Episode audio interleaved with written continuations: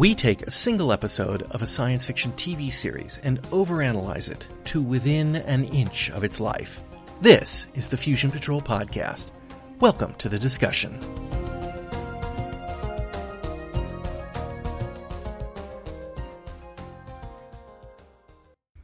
Hello and welcome to another episode of Fusion Patrol. I'm Eugene.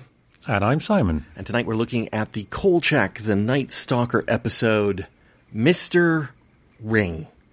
And before I do the summary of this, I'm just going to say that someday, someday, I'm going to figure out the pattern that my brain imposes on me when I'm doing these synopses because sometimes the synopses are like, yeah, yeah, Kolchak goes to this place, he finds a thing, and then Stuff. he kills it and it's over. And then other times it's like this one. So, um, synopsis, Mr. Ring. Dr. Avery, a Nobel Prize winning scientist, is carrying out his orders alone in the lab. On the table, a robot. When Avery looks away, the robot kills him and escapes. Later, the robot kills a postal worker and takes his clothes, then breaks into a shop and steals a mask to conceal his face. Carl Kolchak returns to the office to find Ron Updike in a very good mood. Why is he happy? Because Kolchak is in trouble. It seems Kolchak followed up a lead to a murder investigation that went nowhere and spent the rest of the day fishing. Now Updike has been given a major story and a trip to San Francisco, and Kolchak has been assigned to the obituaries.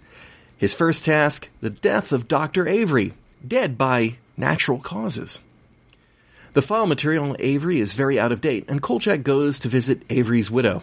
She's very drunk and not too broken up about her husband's death. She tells Kolchak where her husband worked, the Tyrell Institute, the name of the woman he was having an affair with, Dr. Dwyer, and the name of the top secret project they worked on, Ring. Avery's widow is also under surveillance, which Kolchak spots immediately. He is on to a story. He taunts the watcher as he leaves, and he is himself followed. A crime call comes in on his radio and Kolchak responds. It is the robot in his disguise, so it's not obvious what he is, breaking into a mortician's. He trashes the cops and escapes. But the police captain imposed restraint on his men, not allowing them to shoot the escaping robot. His, excuse me, he stole cosmetic supplies for the use on corpses. Kolchak sees the man that was following him talk to the police. Turnabout is fair play, and Kolchak follows him back to the Tyrell Institute. They won't let him in the door. He visits Leslie Dwyer, Avery's attractive co-worker and supposed lover. She's been fired from Tyrell, but doesn't give Kolchak any information. He notices that she has cassette books for the blind on her desk on the subject of philosophy. Meanwhile, the robot uses the supplies he stole from the morticians to build himself a face. Kolchak's investigations are turning up the heat on Tony Vincenzo. Both federal and local governments are threatening him, but Kolchak refuses to give up on the story, and to Tony's credit, he lets Kolchak run with it. Once again, Kolchak follows a crime scene to the robot. This time, it broke into the library and tried to take books for the blind on the philosophies. The robot then breaks into Dwyer's apartment, and soon she's missing. But Kolchak tracks her down because, after her disappearance, she checked out books for the blind on philosophy from the library. He breaks into her summer home and finds her and the robot, the result of Project Ring. The robot came to her for help. Avery had been instructed to deactivate it, and the robot wanted to live. It killed him to avoid dying, but it is learning and growing, and Leslie was teaching it humanity at the Tyrell Institute, whereas the military wanted it to be a weapon. That is why she was fired. Now she's trying to complete its programming and convince Kolchak to have sympathy for the robot. He asks it questions, including value judgments like, who had the greater right to live, you or Dr. Avery? While the robot ponders the question, the military arrive and destroy it. As it dies, it calls out to Dr. Dwyer, calling her Mama with its last words. Kolchak is taken, interrogated, and drugged, and made to almost forget the whole story. He struggles to record it all before he forgets completely. And that novelization of Mr. Ring was written and read by Eugene Glover. Yes, a book for the blind, in fact. so, Mr. Ring, what do you think? This this one um, didn't quite go where I was expecting it to go, and uh, I I quite liked being a, a bit surprised by it. I I mean, there were a couple of there are a couple of things in there that are a bit kind of classic Kolchak in the sense that right at the start of things, we've got another super strength villain on the street beating up, you know, hordes of Chicago PD's finest.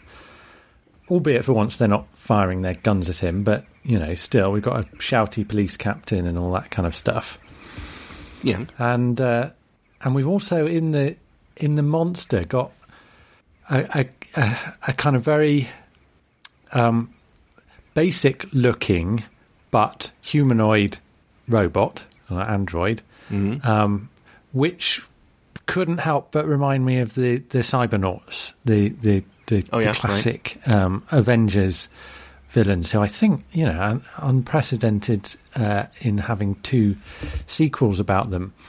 Um, but it doesn't it doesn't go down that kind of the the, the cybernaut cybernetic route. It's actually much more um, you know it's Johnny Five is alive kind of territory by the end of it with Leslie Dwyer kind of teaching it and recognizing its uh, obviously humanity is the wrong word, but um, Potential. Um, yeah. yeah. and and its selfhood and and inviting Kolchak to to recognise that. So so you know, for once, instead of Kolchak getting out a hammer and a stake to hammer through it, he's actually on the side of protecting it or attempting Sort of. Yeah. protect it. Because he goes out there and he goes out there to argue with the The military. with yeah. the military on behalf of, of, of Dwyer and, and, and Mr. Ring. So he is he is brought round. Um, he's brought round, and and what really is the piece I'd like to have heard more on, but we didn't have time, was what would Ring have said, if anything, about who had more right to live, you or Doctor Avery? Obviously, at the time, the robot was acting in what it felt was self-defense. And Kolchak understands that, and it still puts the question to him because it is it's a moral judgment, and I would have um, I would have loved to have had a little bit more of that because clearly Kolchak isn't one hundred percent on the robot's side. No, He no, I agree. recognizes it as a killer, and you know the postal worker in particular, that guy. Sorry, but certainly he has sympathy for it at the end to some degree, and and so does the audience. I think Th- that's probably the the the biggest takeaway from this is that you know by the this is a monster turning into a not monster Yes, as the episode yes. goes along. And I, th- I think, I think, I mean, maybe it's my own sensibilities watching previous episodes, but I have felt in some cases that the so-called monsters are redeemable. But Kolchak's just sort of stormed in and hammered something through their heart, and that's that. And yeah, admittedly, by the end of this one, the monster is still dead. So, you know, the the script kind of requires that, even if Kolchak may at least do something to to uh, protect it. But I mean, I, th- I, th- I think I, d- I don't. I I think you're right. It would have been interesting to hear how the how Mr. Ring responded to that question because what I was rooting for by that point was some way in which not only could you see you see him being redeemed, but there could be some way of um, having having him get away. And it, it, you know, it's very hard to imagine how that would uh, plausibly occur. But that, that that that's where that's where you end up. You kind of think it, this isn't this isn't just. This isn't just. Now this this is yeah this is an atypical episode, and it's another one that I'm I've been looking forward to to getting because here's another one where I want to say you kind of see the X Files here, don't you?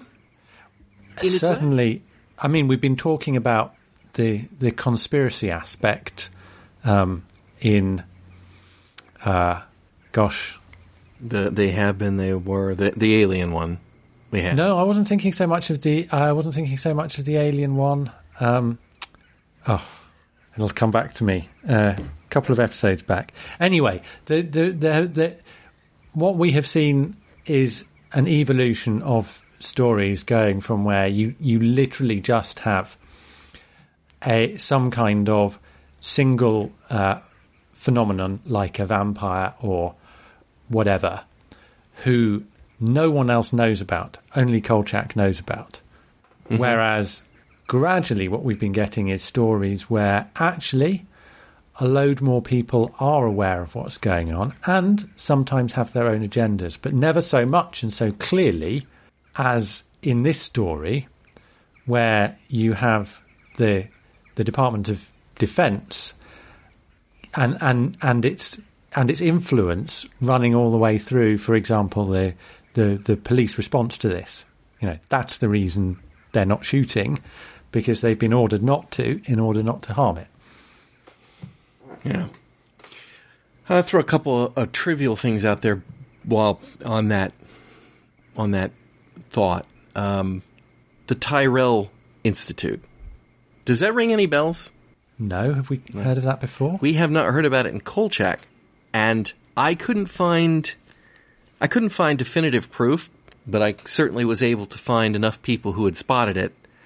Um, classic Ridley Scott film, Blade Runner. The replicants are all made by the Tyrell Corporation. Oh, but Blade Runner was made in '82, so you're saying Ridley Scott got it from Kolchak? Quite possibly. Because in the book, Philip K. Dick's or novella, or whichever it is, uh, Do Androids Dream of Electric Sheep, it's a different corporation name altogether. Yeah. So it was picked for the movie, and boy, does it fit. You know, it, Yes. it's the kind of little Yes. thing that somebody who go, Goodness me, yes. and picked it out. Couldn't couldn't find any um, Ridley Scott comments saying yes, but a lot of people saw it, and a lot of people checked it and looked back to see if the books, because of course, if it had come in the book, then that would have predated predated Kolchak, but it didn't. So that's one, just just one of those things that could be part of this this this sort of the Night Stalker is sort of a martyr to the rest of the. you know, the the show didn't make it. I mean, you know, we're we're gonna we're gonna have to come to this harsh reality that that the Night Stalker just was not a success as a TV series, and yet we keep seeing stuff pop up in the next generation of filmmakers, or even the same generation of filmmakers over the years in, in Well, films it's a- and stuff, and it's It's a it's a question of defining success, though, isn't it? I mean, I I'm not uh, I I I'm not one of the kind of fully paid up subscribers to the view that Kolchak is a masterpiece, but no. it, it it was intended to be 90 minutes of, of television and it then you know it, it was successful enough to spawn a couple of sequels and then one of those sequels became a, a, a TV series and okay the TV series only lasted 20 episodes which I guess on your side of the pond is seen as quite a short run Yeah. but that doesn't that there there are shorter TV series that I think are entirely successful. Oh yeah. So it does it doesn't kind of invalidate it. And, in, and you know, in some ways, um, the things being cancelled are, are big. For example, the fact that um, the Night Killers wasn't made, uh, it, it would have had the the the android replicants in it that the aliens were supposed to be planting. Oh, that's right. That's right. And so we wouldn't have had this Android story, which, in my opinion, is vastly more interesting than anything that was proposed for the Night Killers appeared to be. Yeah, that's fair. That's fair. Um, another question on the trivia side. When you were watching this, because even I didn't remember when I was watching this, so I'm assuming you probably did not catch it until they spelled it out. It used to be books on cassette were in the United States. They just didn't exist except in libraries for the blind.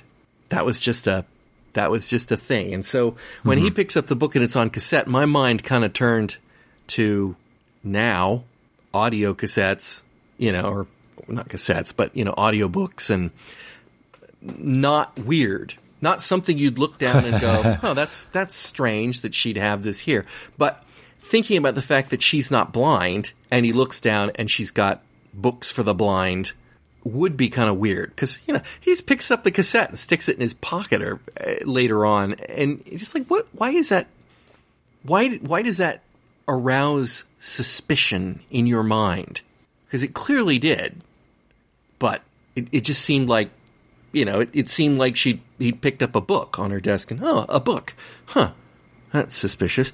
And then uh, so I don't I don't know because then of course you guys have a much um, longer and uninterrupted tradition of audio dramas as well and and audio medium.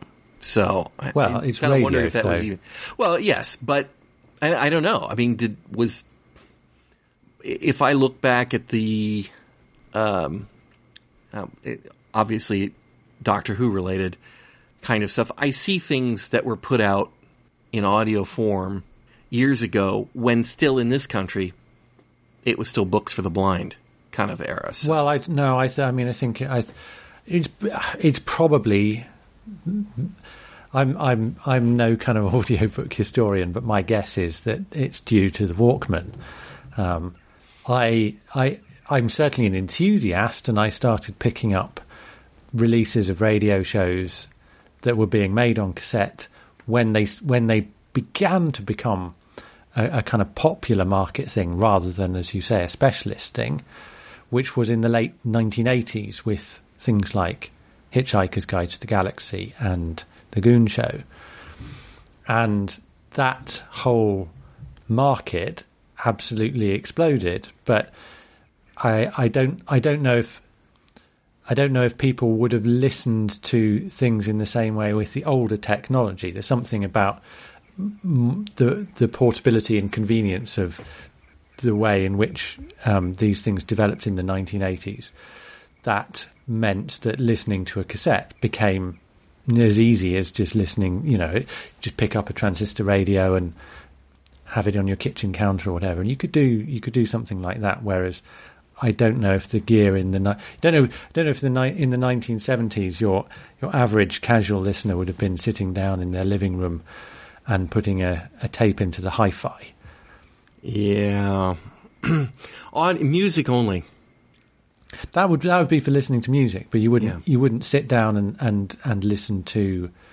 I, I, I mean I don't know. It's a it's kind of fascinating um, sociology of, of audio drama to, to be explored. By the way, Uh, the but- Walkman, but- 1979. Seventy nine. Okay, so yeah, that so, would have been in Japan, So if, if I'm if I'm thinking this kind of stuff was popularized in the late 1980s, initially when the Walkman came out as a way of listening to music on the move, but obviously people start finding other uses for it, and uh, once once the BBC started to notice there was a market for some of this stuff, they were obviously aware that they were sitting on a huge archive. I don't think they The Archers. would. well, even you know something like um, the Goon Show, there are still I don't know 160 odd episodes, probably most of which are surviving, and uh, you know they they were probably thinking they'd done quite well when when putting four of them out they sold okay, and they put another four of them out, kind of thing. Um, yeah. So anyway, I just uh, was curious about that one because it it took me a while to, even having seen this a few times, it took me a while watching it again to cotton on to that. It's like right, right, right. Cassette tape. Just that's just not not common. A book on cassette is just not common back then at all. And you know, based on the Walkman paradigm here, um, looking at Wikipedia, then yeah, clearly it would have been into the 1980s before that became um, probably by 1984, the year that the computer is going to take over for all of us, according to Kolchak. Indeed. All right, so uh, I, I, just just just on that on that. Uh, I mean, relating to that conspiracy question, obviously, um, one aspect of the conspiracy is they tried to get at Kolchak through INS and lent on Vincenzo, who folded like a very weak spoon in a strong wind. But he didn't. He Let did. Col- he let Kolchak go ahead. He no, he was all for shipping him off to San Francisco and not telling him why. Oh, okay. All right. To be to be fair, he did initially try to do that, and but he didn't fight that hard. Well, well, I- maybe I not. Kolchak's story was kind of interesting too about the when you were in school and they had the the pie chart about where your money goes to. That really happens or used to happen in the U.S. But Kolchak, but that, but Kolchak's justification of uh, of investigative journalism, ba- ba- based on pie or Rocky Road or whatever, he, Was It a little weird. it was it was a little weird, and it didn't feel like he was very convinced himself. He felt it felt to me like he was basically trying to justify his own nosiness. It didn't feel like his crusade was one about uh, holding holding the, the, the government to account on behalf of the honest American taxpayer. Although he did at at the end, he also made some comment about that. The, you know, the taxpayers have a right to know, and then heck, it's my money. I have a right to know. I mean, Yes, yes, and So- and and to me, to me, that was the most telling comment because it wasn't it wasn't even the fact that it was his money. It was just that he had a stake in it, and that that was that was his excuse for saying right, and that and that and that's why I ought to be allowed to find out what's going on in this top secret government project. but at the end, when he made the comment about somewhere they'll do it again, and this time they won't have Leslie Dwyer to do the programming. So, mm-hmm. I mean, he's clearly has concerns about the implication of the the thing as a weapon. So, Yes, I'm not. I'm not saying that the. I'm not saying that there isn't a public interest in the story. I'm more saying that I'm not. I'm not sure I'm convinced by Kolchak's motivation, or at least his justification of his motivation. I think he was trying to equate it to something that Tony Vincenzo was Yes. very Yes. tightly integrated with, which was ice cream. I think so. pie. Yeah, And, and well, yeah, well, yes, indeed. Although, although, uh, I mean, he did also mention Watergate, which I thought was particularly interesting because um, it has a slightly different resonance. Although, when, although when you watch it now and you think this is going to be the biggest thing since Watergate, and you think actually there still hasn't been a bigger thing than Watergate, and not yet. We're trying. Eve, uh, yeah, but I mean, even even if your president gets impeached, everyone knows. Um, you know, it's not well. I don't know. I mean, I didn't live through Watergate. I didn't. I didn't see. I didn't. Don't know how much people actually knew at the time, as opposed to to, to how much um, they suspected. But still, I guess the the point is, forty years on, it feels like Watergate is this big thing. This episode was broadcast in January 1975. Mm-hmm. Watergate was like, you know, that that that was Fairly current. Trump's inauguration ago. That was that recent, Yeah, that's or at true. least Nixon's resignation was. The the, the break in was obviously a couple of years before, but. I, I, I just, I mean, it's it's nothing to do with the episode really. It's just that, that, that there they were holding up um, Watergate as being, you know, this is the biggest thing since in the last three years or whatever. And you're thinking, yeah, still, Watergate okay. still feels su- such a big deal all down the years. And and apart from the death of Doctor Avery, which I don't think, you know, I don't think Kolchak may have ever put the death of the postal worker to the robot. Well, I mean, obviously he did because he recorded it, but there's no real evidence that we were thinking about the the postal worker as being dead mm-hmm. from the robot.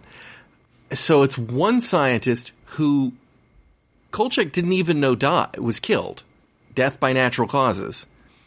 I didn't really get any indication that he suspected that foul play was involved in it. And so, you know, he's just digging into it because it's a top secret government project Yeah. as opposed to there being a crime.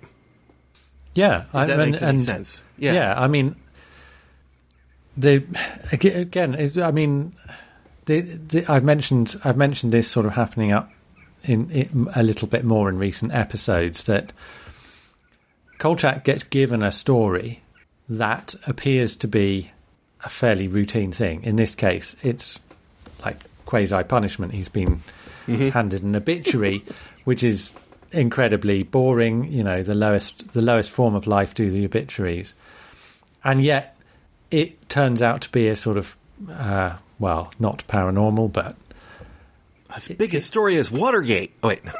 It, yeah, it, it, yeah. In other, in other words, it, it's, it's by chance that he comes across this, and it was, it was um, by chance that he came across the, uh, I can't even remember the name of the monster now, but the one that was frozen under the Great Lake. Oh, the Energy Eater. Yeah, the energy eater. Thank you. Yes. Uh, you know, so you know that was that was another example of where he was just handed something, and then it happened to be this um, X file, in effect. Whereas in the earlier stories, it was much more that Kolchak was actively out sniffing around for mm-hmm. interesting stories, and what he found particularly interesting was some of these some of these paranormal stories.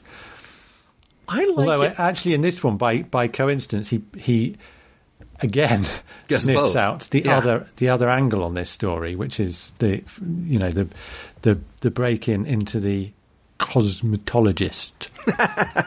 Cosmetologist, yes. Um, yeah. That guy, What is with his me of- accent? I don't know, but he, his face always reminds me of Julian Glover.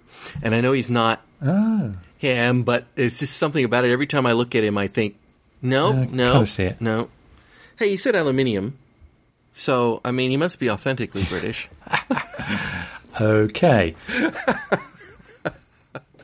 Uh, well, you know what I what I like though here is that Kolchak's nose for news is engaged. Oh yeah, You know, he he goes to the obit, he sees the guy outside at the widow's house, and he knows something's up. I mean, I, before he ever walks into her house, and I think that informs his line of questioning. That that there's Yes. something interesting about Doctor Avery, apart from the fact that he's dead, and yes, it's a, it's an enormous bit of luck that the robbery at the mortician's, the cosmetologist, occurs, and then he sees the guy who he had spoken to talking to the police. That that was that was a, a a maybe a coincidence too far, but yes, yeah, exactly. There are an increasing number of coincidences, which I, you know, I have a, I have a theory about uh, some shows, which is as they as they start to settle in, um, and the writers find their feet and get the style and the tone of the show. Some of the writing loosens up sometimes, and I think you see this in the Avengers, particularly where in the you know ser- series two, series three, nothing is ever a coincidence. Even if it appears to be, by the end of it, it's all revealed and played out. By the time you get to sort of series five, it's literally just, you know, another old friend of Steed's, another best mate of Mrs. Peel's. That's, you know, that's where the story's coming. It's not them investigating anything. It's literally just falling into their lap. But the writers no longer care about that because they've start, and, and I think this is happening with Kolchak. They're, they're getting their teeth into other aspects of the storytelling, which in this case is very much about the conspiracy stuff, um, as well as well as you know the the the actual. Um, well, I guess philosophical isn't isn't too big a word for it. Some of the philosophical stuff that we get here. Yeah, and and the funny thing is, is that they could have, they could have made it a little more. And I guess maybe they, the police wouldn't do this, but Kolchak how many crimes does Kolchak respond to? I- Is it just every time there's a crime that he gets on his radio, he decides to go check it out? Because I mean, that's not impossible. We don't see them, obviously, but How many know, crimes do you reckon get committed or were getting committed in Chicago in 1975? I assume it would be types. You know, certain types of crimes that he would, yeah, you know, get the code. It's a homicide or something of that nature that he yeah, might. and and stuff that sounds interesting. So they could have said something in those police dispatch calls that would have perked his ears up. Mm-hmm. You know, something about somebody breaking in, breaking into a. If they'd said it was a mortician's, it's like, why would somebody be breaking into a mortician's? That's an interesting story.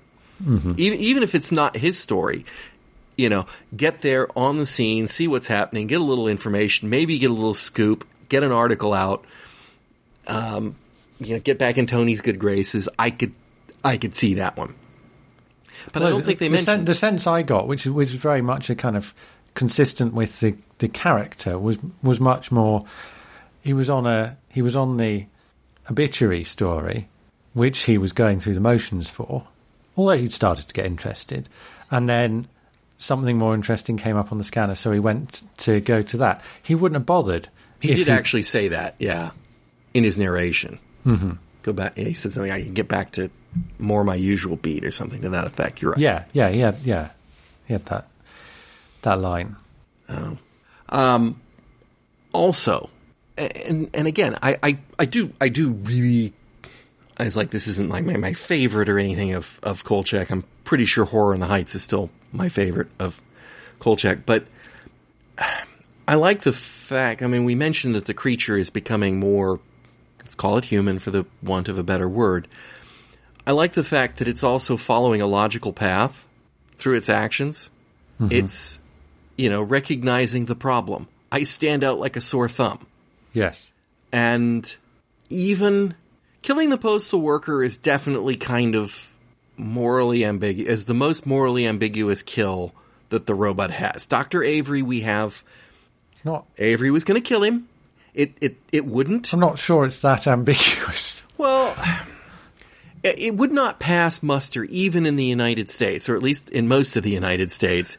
It would not pass muster. So, you know, we have a, uh, you, you, you, you no doubt here because it's always a wild west out here and we're all just shooting each other with guns all the time that somebody breaks into a house and the homeowner kills him which actually it never works that way they break into the house they kill the homeowner whether they had a gun or not 99 times out of 100 you just you just asking to get shot if you have a gun in your house but there you go um, soapbox off but but if you were in that such a situation where somebody broke into the house and you had a gun and you had the drop on them, you can't just shoot them. Breaking into the house isn't good enough. You have to have credible belief that you are going to be injured before that you know before you could be But that exonerated from a that crime. does not. That doesn't even arise with the postal worker. The postal I- worker is no threat. I know it doesn't even. There arise, is in no ambiguity with- about it. I, I don't think there's any ambig- I don't think even Dr. Avery's death passes that test. No, That- that's what I no, was I getting at. He thinks he's going to be killed. Okay, that's true. But he didn't have to kill Avery to prevent him from No. killing him. He could have just gotten up and walked out. Probably. No, I don't. I don't think there is any ambiguity. I think. I think at the start there is there is no kind of no morality to the actions of the robot. Well, I but okay. Well, I guess what I was getting at was as the as the episode progresses, the robot does seem to get more morality as it goes along. Yeah, But assuming that the argument which they use at the end was that it was trying to save its own life, which is why it killed Dr. Avery, which is logical. it's right, but it's more so and and potentially a little closer to ethically justifiable. I'm not saying it is ethically, but closer than the postal worker. The postal worker is a dip down. That's just murder. Well, but yes, perhaps. that's- but that's, that's why even- that's why I think there's absolutely no ambiguity in that case at all. Right. Right. So saying so apart from the fact that the robot seems to be going up a slope, he goes down to the postal worker and then up the slope is what I was getting at. It's the postal Okay, worker is yeah. worse than Dr. Avery. And that's kind of why I think it would be interesting if we had gotten any kind of output from him to Kolchak's question at the end. Yeah. Had had he progressed to the point where he would have realized that it was not justifiable to kill another being when your life wasn't, you know, instantly in threat, which he was Yes. not, you know.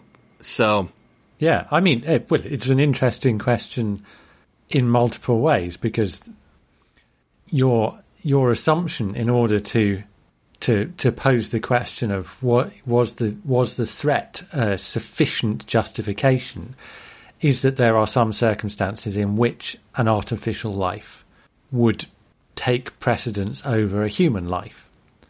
no human But- would think that.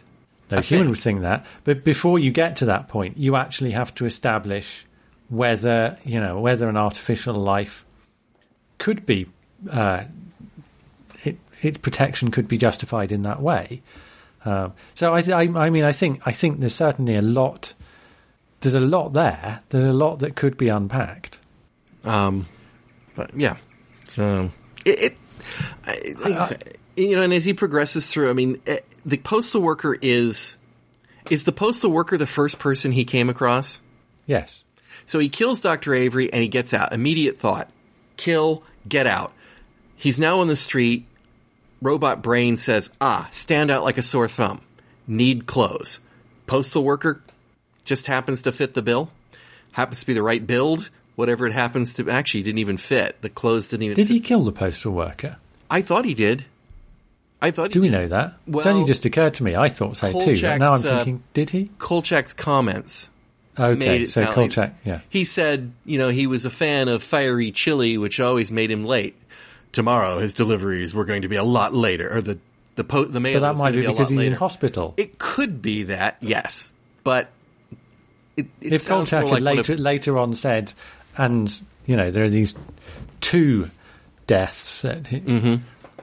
I think he does at some point later on say he killed. I can't remember. I can't remember. but I to just assumed he was dead based on the way Kolchak narrated it.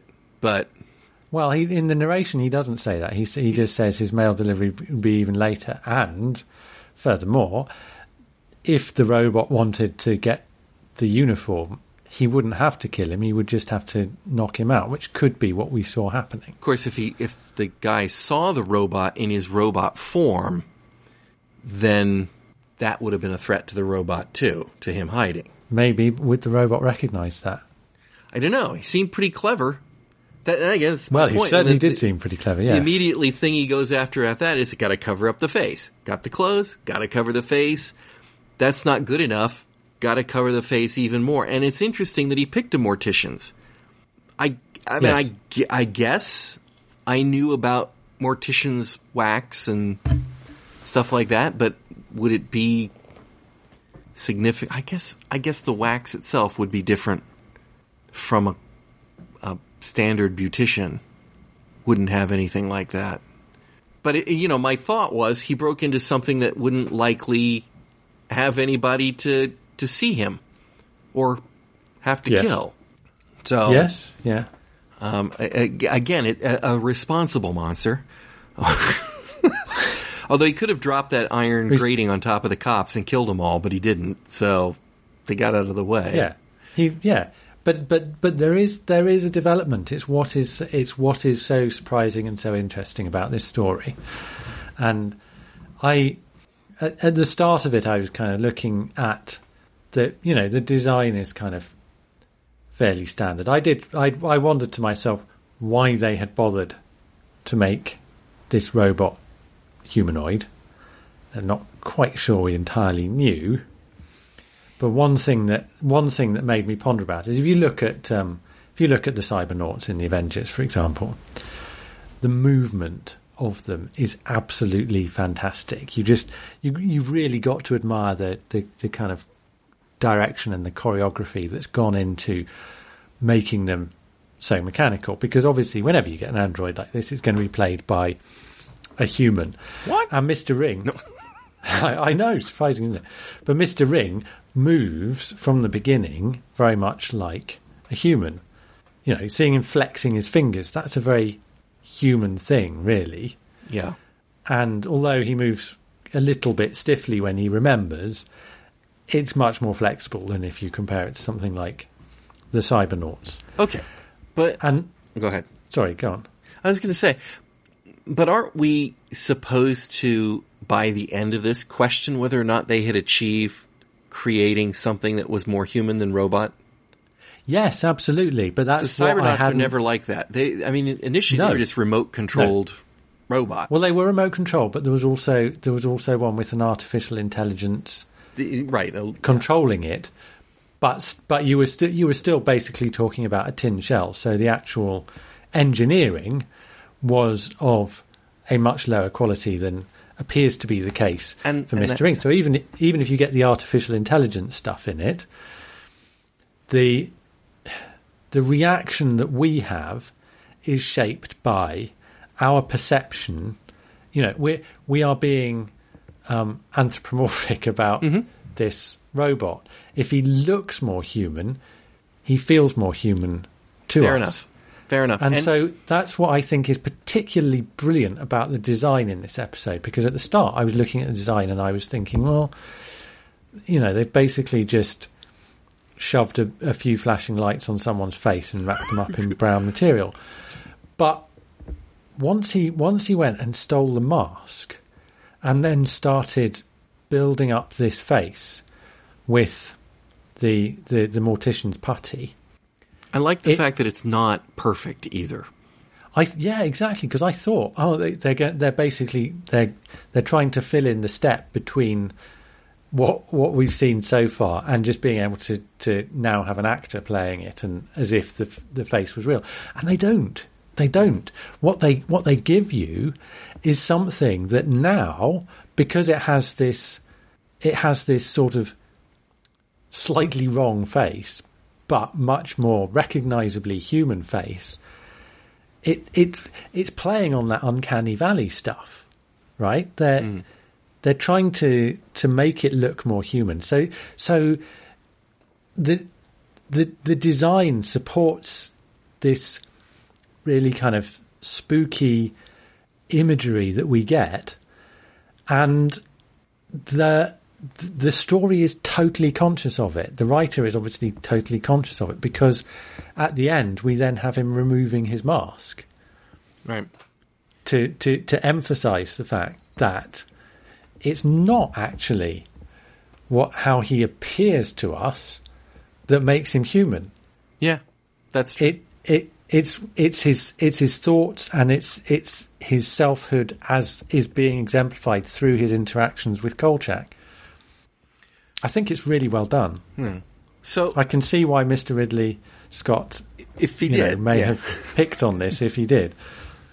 Uh, the hand thing you were mentioning the the finger movements at the beginning, mm-hmm. and, and when we can't we can't ignore that that's basically an exact copy of the 1931 Frankenstein.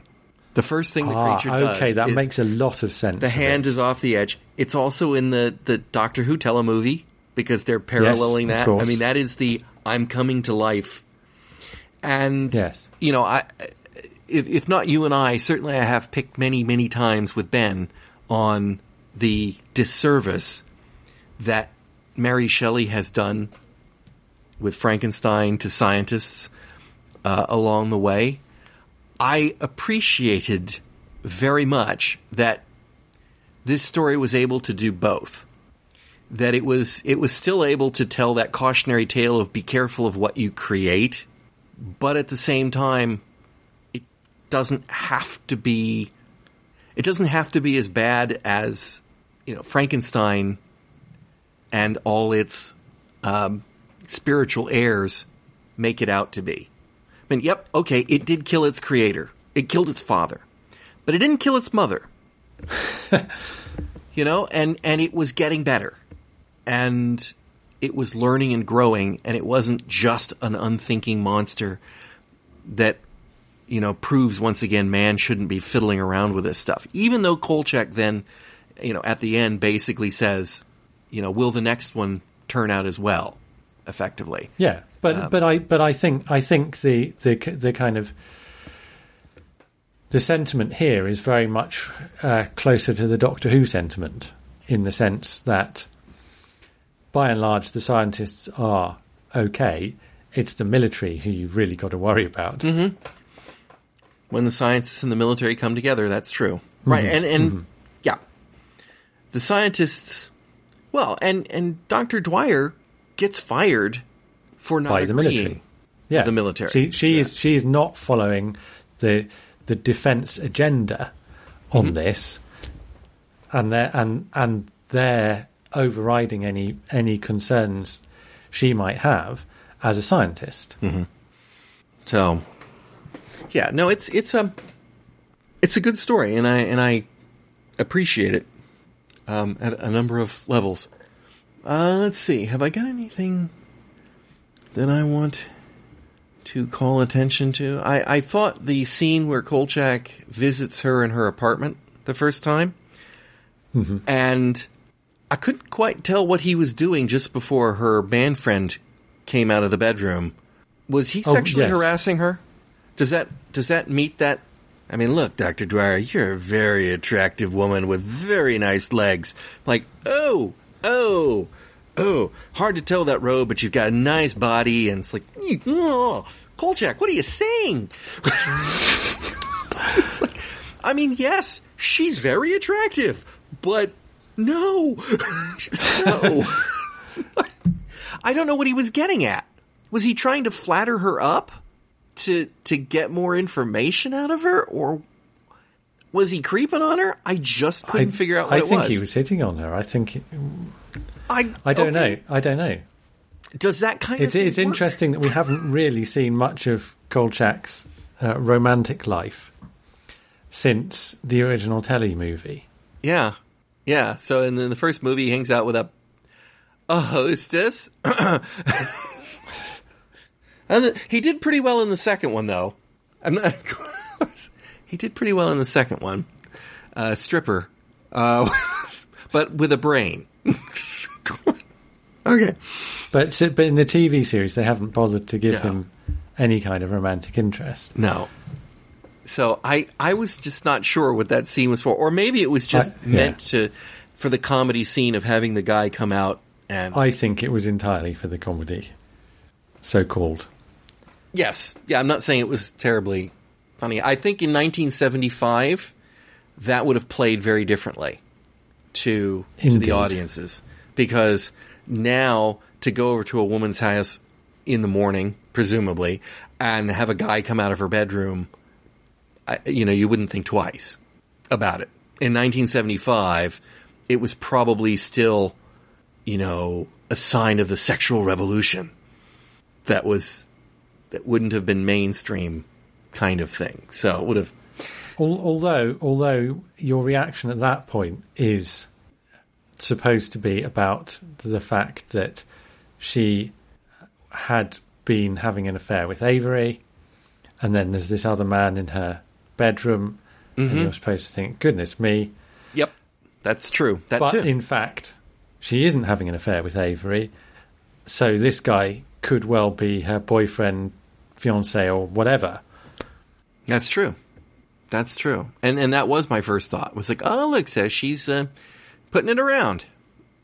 Yeah, kind of and and yeah. cl- you know, clear, clearly, clearly that that is the intention, and you know, it works in terms of the story because we are supposed to be less sympathetic to her when we first meet her, and then we start to appreciate her agenda and her role in um, protecting Mister Ring.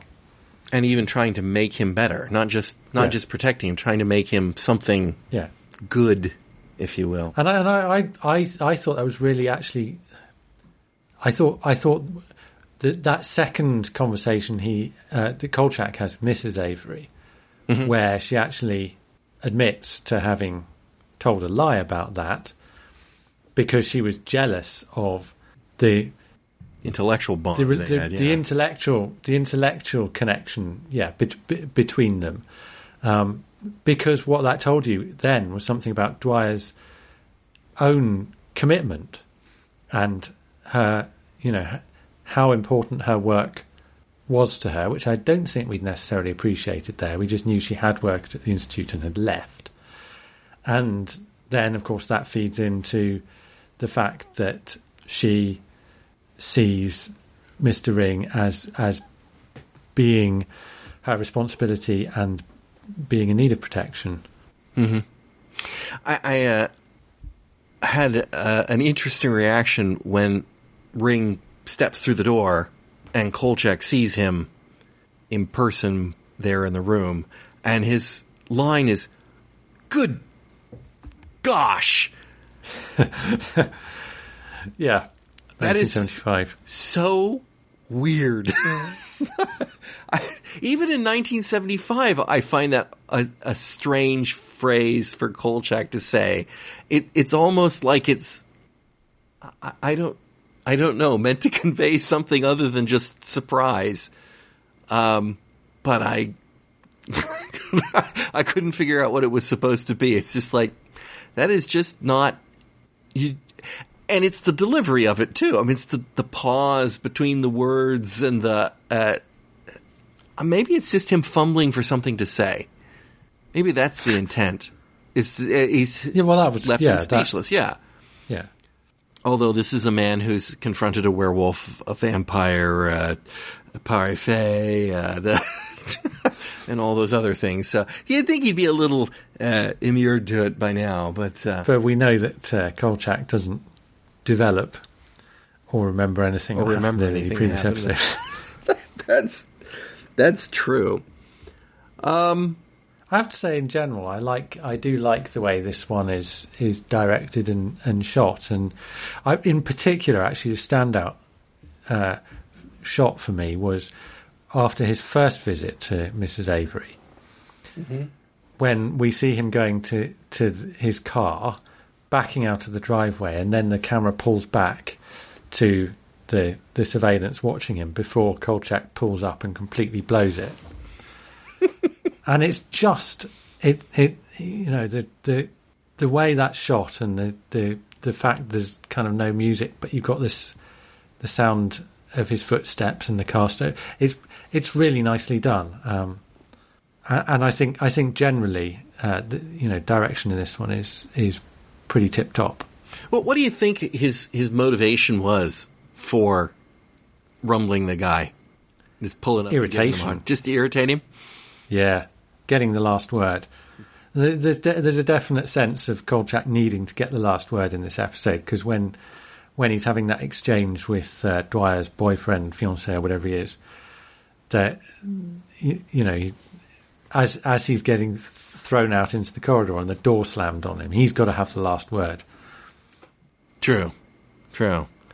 Um, I think they're I think they're getting his personality. Also, I thought it was interesting that it sounds like he made up that lead that got him to go fishing. Yes. Does that is that jive? Is that Oh yeah. okay? I, I'm He clearly did. That's not. Yes, he clearly did. You can tell from his reaction, not just the fact that Vincenzo is suspicious enough to have given his San Francisco assignment to Updyke. Uh, but then Updyke could have done this story, and he could have tracked down Mister Ring. All right, maybe not. maybe not. And I could just—I didn't put it in the uh, summary, and I should have. That's the robomatic internalized nerve ganglia for Ring. Hmm. Wow. I thought that was that was weird. That was weird because as a name, is that a good name? No, I mean, it seems terrible to me. It's but just- they've clearly done it in order to get the initials R I N G. But is R I N G a good acronym? I, I no. No, exactly. so they've they've put together a rubbish name in order to get a rubbish acronym. I- what are they thinking? I don't know unless there's something there about telephones or something. I got no idea. it, it is. I mean, it- cybernauts. That's oh, that's terrific. But ring. Hmm. Yeah, and also the use of the word he's an expert in autonetics, which, as far as I can tell, isn't a real thing. I mean, there is an auto, No. Autonetics division at, at in Air Avionics at one of the big contractors, but it's about avionics, not. Yeah, I, I, I, I, I had to um, say I was su- suspicious of some of the stuff that was said. I actually googled sc- scopolamine. Oh yeah, that's a yeah, that's a real thing. It is a real thing, but it doesn't appear to me that in any way there could be, even in exceptional circumstances, any adverse effect on memory from it. Can't remember what Pentothal is some kind of barbiturate, so that's, that's sodium possibly pentothal is truth serum, quote unquote. Yeah, yeah. So Um, that that that that seems reasonable, but pff, I I don't know. I was I my my suspicion circuits were tingling with suspicion. I will say this, and I know you dislike it far more than than I do. I, in fact, I don't dislike it. Kolchak's narrations. Um, we, we've had a, a few problems with the the logical progression of time when he's doing his recap, perhaps. Um, but I did not like this surrounding narration Really? because he's sitting there at his desk going, and I better get this down before I forget it. June 13th. And he just cuts into his normal Oh, deadpan yeah. voice at the rest for the rest of the narration of this episode. And then when you come back to the end, he's back to drugged Kolchak. Yes. And It That that is very jarring. But that's because the voiceover stuff is a construction, whereas actually, I. I I immediately thought that this was a very different opening to the episode because we didn't get the usual kind of aerial shots of Chicago and hmm. The voiceover as some uh, prostitute goes down a dark alley or whatever the norm is. Yep. We actually have Kolchak doing his voiceover, but on camera and behaving very oddly. I mean, in familiar circumstances in the INS office, but you know what's going on with him. And I thought that that kind of on-camera setup was very, very effective. I agree. It it was jarring when you know it switched tone in that way, but. It meant I didn't hate the narration as much as usual, even if you for once did. Well, hey, but he has in a couple of episodes done his narration on camera at the beginning. Well, I certainly think that was the way it was in the in the original, in the t- telly movie, wasn't it? Yeah, in the telemovie, we didn't see him for a while. Think, but Well, that's that's my recollection of it. But but coming into the into the series, we we we seem to have a kind of formula where you get the, the, the establishing shots of Chicago, and then you get the the the kind of hook with some kind of crime being committed, and that's where the voiceover kicks in. I I, I don't think it's normal for him to, to be on camera, but even if it is, yeah, it's not it's not uh, it's certainly not usual for him to be behaving as strangely and i, I thought that okay, was a good true. hook That's true. I, I, you know, I'm gonna, I'm gonna cite not, I'm gonna cite one example: the firefall. Kolchak is sitting in a police car, recording his narration, covered in soot, outside a burning building. yeah yeah and that's that's your opening scene.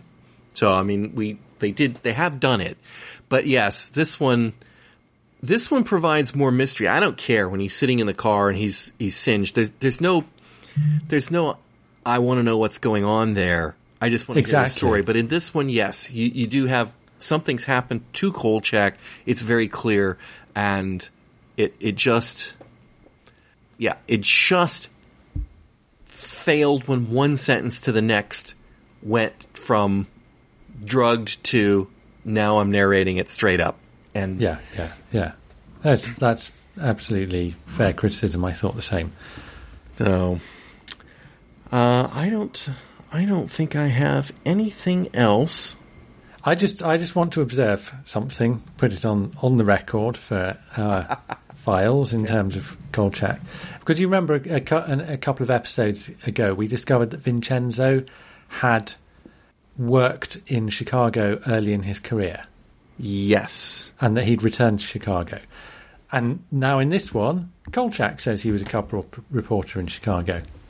Yes, I suppose Kolchak uh, did say that. So they're they're both native. Chi- That's because nothing. They've never lived anywhere else. No, obviously, it's it's been Chicago, Chicago, Chicago. All the, the Chicago is problematic in this story, uh, or in in in the series. Chicago is problematic because it's not New York, which is where the press is, or used to be, and so I'm not convinced that the Chicago office of the INS has to send someone to San Francisco. Ah, yeah. Either they've Fair got point. branch offices or they don't.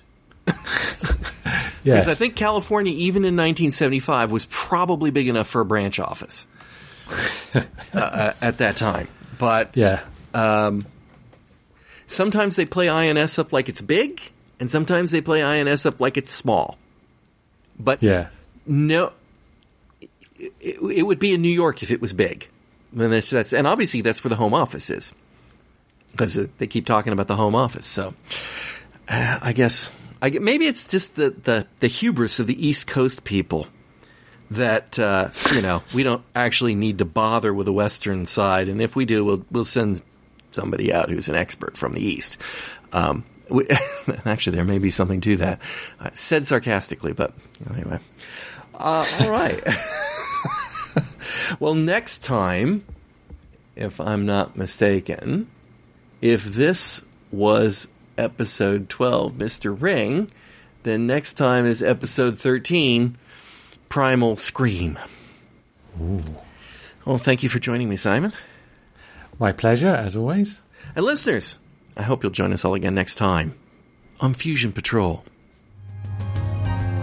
Fusion Patrol is a Lone Locust production. Like us, please consider becoming our sponsor at patreon.com slash fusion patrol. We'd really appreciate it if you could leave us a review on iTunes. Stop by and visit us at our website, fusionpatrol.com. Search for us on Facebook under Fusion Patrol. Check out our Twitter handle at Fusion Patrol or just send us an email at feedback at fusionpatrol.com. Please come join the conversation. Our music is Fight the Future by Amberwolf.